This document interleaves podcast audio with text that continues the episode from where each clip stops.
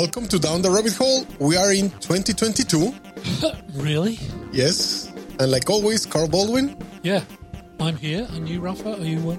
Yes, I'm. I'm well. And uh, if you notice, we started publishing some episodes uh, last week. Yeah. And uh, I think it's something we uh, thought of calling the lost uh, pandemic recordings. Yeah, they weren't really lost, though. Yeah, we're not lost. No. we all just had other stuff to do, probably. Yeah. And uh, we have been actually preparing a new uh, new material, yeah. probably a new format as well that mm. you will we will let you know more later. But in the meantime, we thought of releasing uh, all recordings we did before during the pandemic. Yeah. Some of them were a bit more challenging than others because you know we had to be isolated, we had to be recording remotely. Yeah, that was interesting.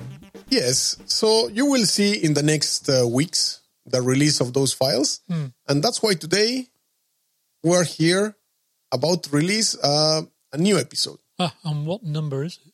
This is episode number eighty-four. Good God. Yes, and we had a special guest. That's close to my IQ. 84. That's what people tell me. All right. and we're going to have a. Uh, this is actually a part one of uh, of this topic. Mm. And for this episode, we had a, a, a, special guest. We did. Which was Dan Patrick Cohen, mm. musician, composer. A compatriot of mine. Yes. And the topic related to music, of course, mm-hmm. was Spotify. The curse of Spotify, I think. The curse or the blessing, I don't know. Okay. How would you like to? Depending on whether the lawyers have called us yet or not. Exactly. yes. So we'll just edit out which one we don't need there. Yeah. So we had a conversation with Dan hmm. about uh, how good is it? How good is it for the artists? God, you've been very balanced. well, not sure that's how you, it is, but you know it was a tape. Yeah. So let's listen to the episode. Yeah. And see you at the end. Yeah. Society. Guys, how are you today? I'm good. You, Carl? Yeah, I'm fine. Obviously, we're all coming into this remotely because of uh, yeah certain restrictions, but uh, it's good. Yeah, restrictions yeah. that are actually no. Yeah, everything is fine. Everything's fine. It's not the end of the world. Yeah. Now, let's get into topic. Dan, uh, since you proposed the topic, uh, yeah, why don't you start? start? So this is the thing that's upset that I think it's it's upset or agitated a lot of people. Is he said uh, there's one particular quote from this um, this interview he's given where he says uh, artists can no longer record music once every three to four years and think that's going to be enough. Um, my immediate thought about that is I'm not sure who who did record music every three to four years and and sort of sit around.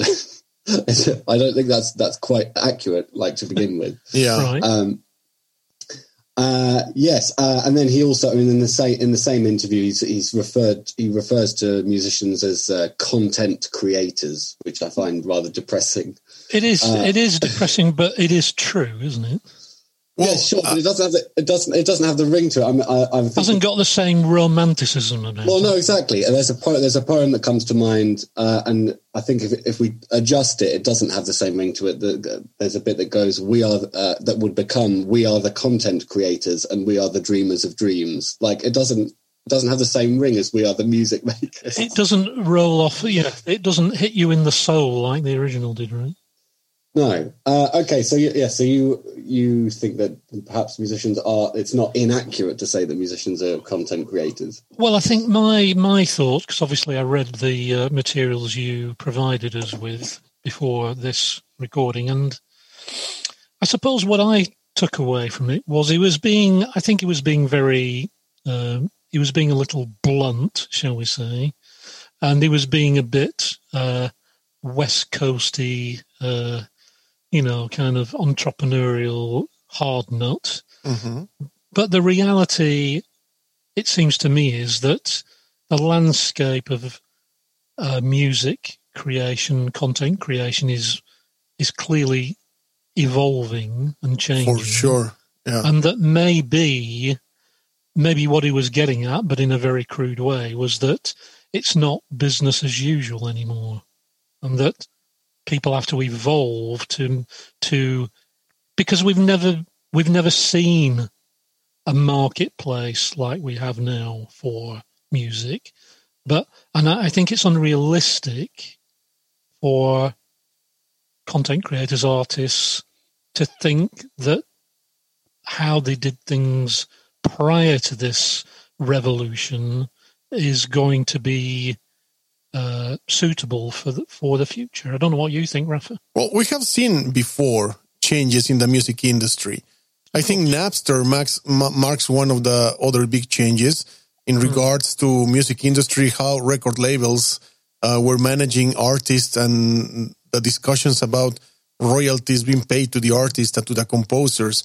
Now, the problem with Spotify, I think, is the ways um, um, operating. For example, there was a big discussion about already Spotify in 2018 because they made 1.37 billion dollars as revenue, and the average per stream royalty was 0.0037 per stream. Right? Per stream. So mm. any artist wanting to get the minimum wage in the US, I'm talking about the US, Dan mm. he has some other numbers for the UK, but in the US, they had to do 1,117,021 streams to get minimum wage.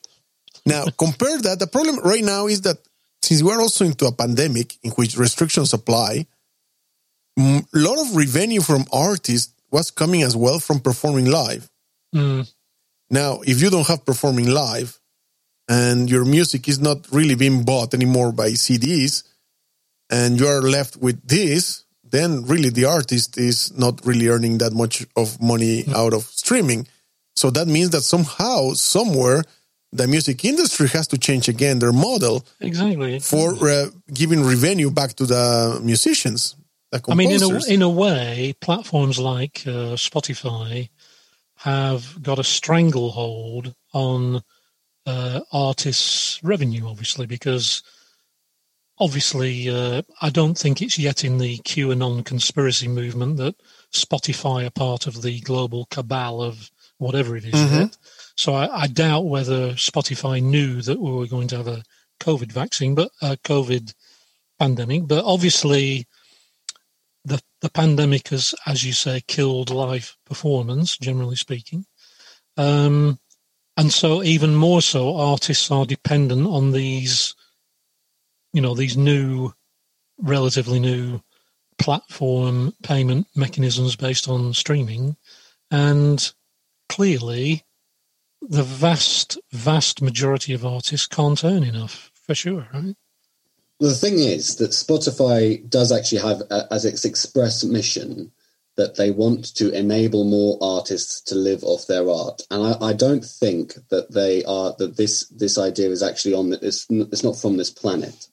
Uh, I just I do want to give an example, which a, a, a friend and collaborator of mine, okay, released an album on Spotify, and it's important to get her this for the perspective. It is important to kind of introduce her a little bit uh, unquestionably a successful musician, uh, a graduate from the Royal Academy of Music, and of the Academy graduates from my generation, she's at the top end of success stories from the institution. So we're talking really high stuff in terms of her, her talent and everything. Subjectively, I think that the album's amazing. I think it's uh, marvelous, but that's that's like an additional thing. It did get album of the month in a broadsheet newspaper. It got airtime on the BBC, and it caused a real buzz when it when it came out.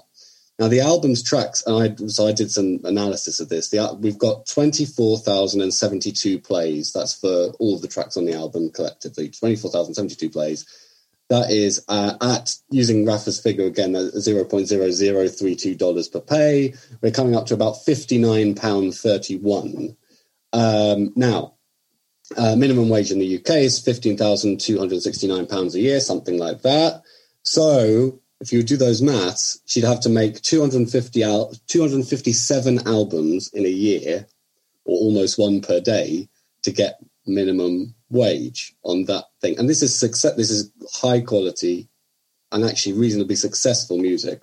Mm. So the, the, this the, the the idea that the artists need to do albums more often than once every three to four years is just it's not it's it, the, the the the perspective is completely warped in my opinion. Of course, and you know, then again, any kind of platform that has been like this, for example, uh, has its own tricks.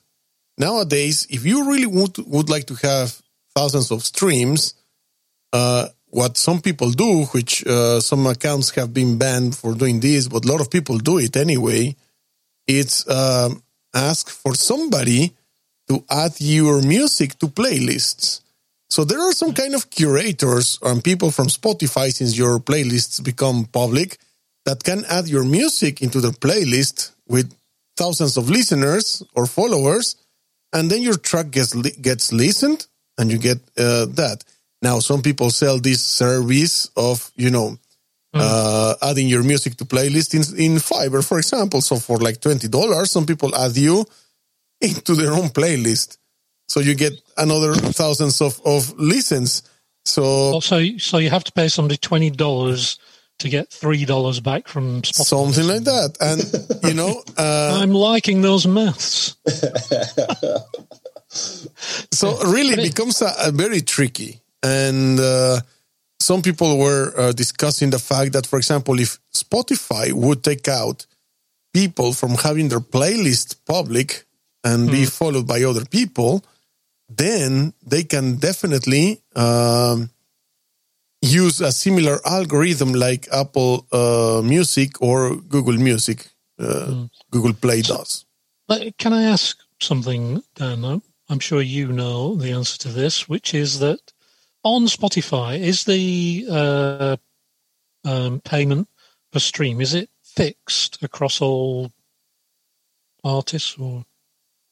I think it... I think it is. I think it is fixed. I, I don't think it, I don't think uh, so.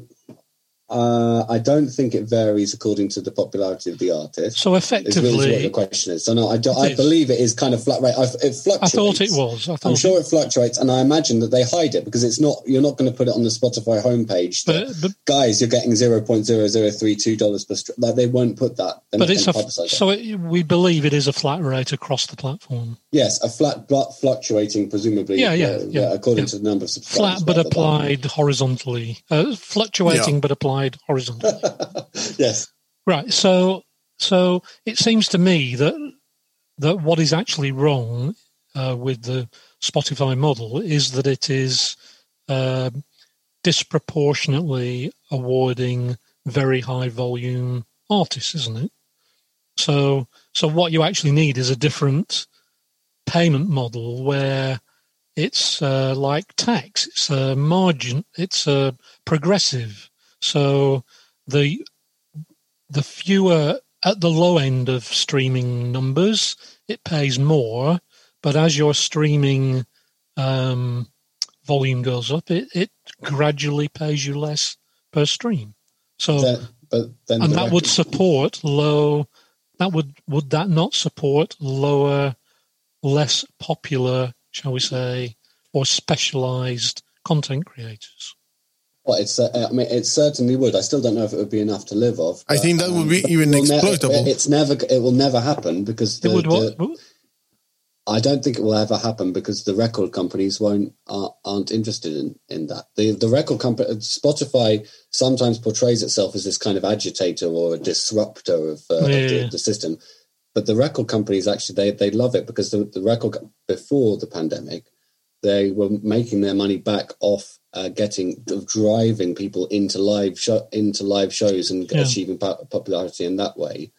Um, but so they're still in control of the whole thing. Nothing has actually been disrupted uh, properly. So nothing's changed really. So I yeah. So I don't think any, anything has changed, and in fact, everything's uh, uh, got a lot worse. There is an um, there's an argument for increasing the fee on Spotify. That they're just selling it too cheaply but there, but this would just uh, never happen because the whole point, and this is something we'll go come on to, is that Spotify is this kind of stopgap before BitTorrenting. If you've got like the, the, the amount of money people were making on record companies from uh, in uh, in the record industry, was then completely um, undercut by BitTorrenting. Yeah. And then Spotify is just a level, just one notch in which you're still making a tiny, tiny little bit of money. But actually, I think on the scheme of things, it's just going that will just that that will disappear. So, what do you think as a musician will be, just as to, as final remarks, a better way to do this? A fairer way. A fair way. Uh, well, we've got um, you could. There's one one possibility is that you stop BitTorrenting because I think BitTorrenting and all that Napster stuff that you mentioned earlier that is the problem. That's the initial problem. That was the thing that was disrupting. That did that did cause a st- that caused a real landslide change in the music industry. Now you can't, from my opinion, you can't stop BitTorrenting because it's like trying to get it's like trying to uh, get a security guard to stop the invisible man stealing items from a shop with you know with the invisible man armed with an invisibility cloak and whatever it's just it's it's just impossible and let, the only possibility would be if the government ingests absolutely everything we do on the internet wholesale and monitors everything and i don't think anyone really wants that that that to happen Mm. uh, um, so I, I do actually think that we have to we have to kind of uh, at some point you're going to have to have this uh, whole whole scale acceptance that we cannot monetize digital digital music anymore. And with that, we need to have other ideas of. Um, so we need completely gonna, new models. Uh, completely new models, which I'll come I'll come on to what what I would propose. Okay. All right. No, thank you then for the topic. Was interesting, Carl? I found it very interesting. I think there's probably more to talk about. I'm sure about that. So, share with us your opinion about what would you change in Spotify to make it more fair to the musician, composer, artists of today. I'd just like to say I just saw a fly flying around Rafa's studio. Oh yeah, like Mike Pence sent it all the way here.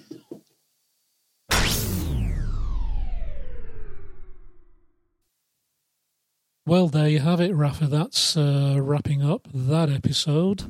Of course, that is the first part, and in the second part, uh, I can't guarantee that Spotify will come out looking even better than it did in the first part. You'll have to listen to the second one to find out. Yes. Don't miss out the next episode, part two of Spotify with Dan Cohen. Yeah. We talk to you next time. Cool.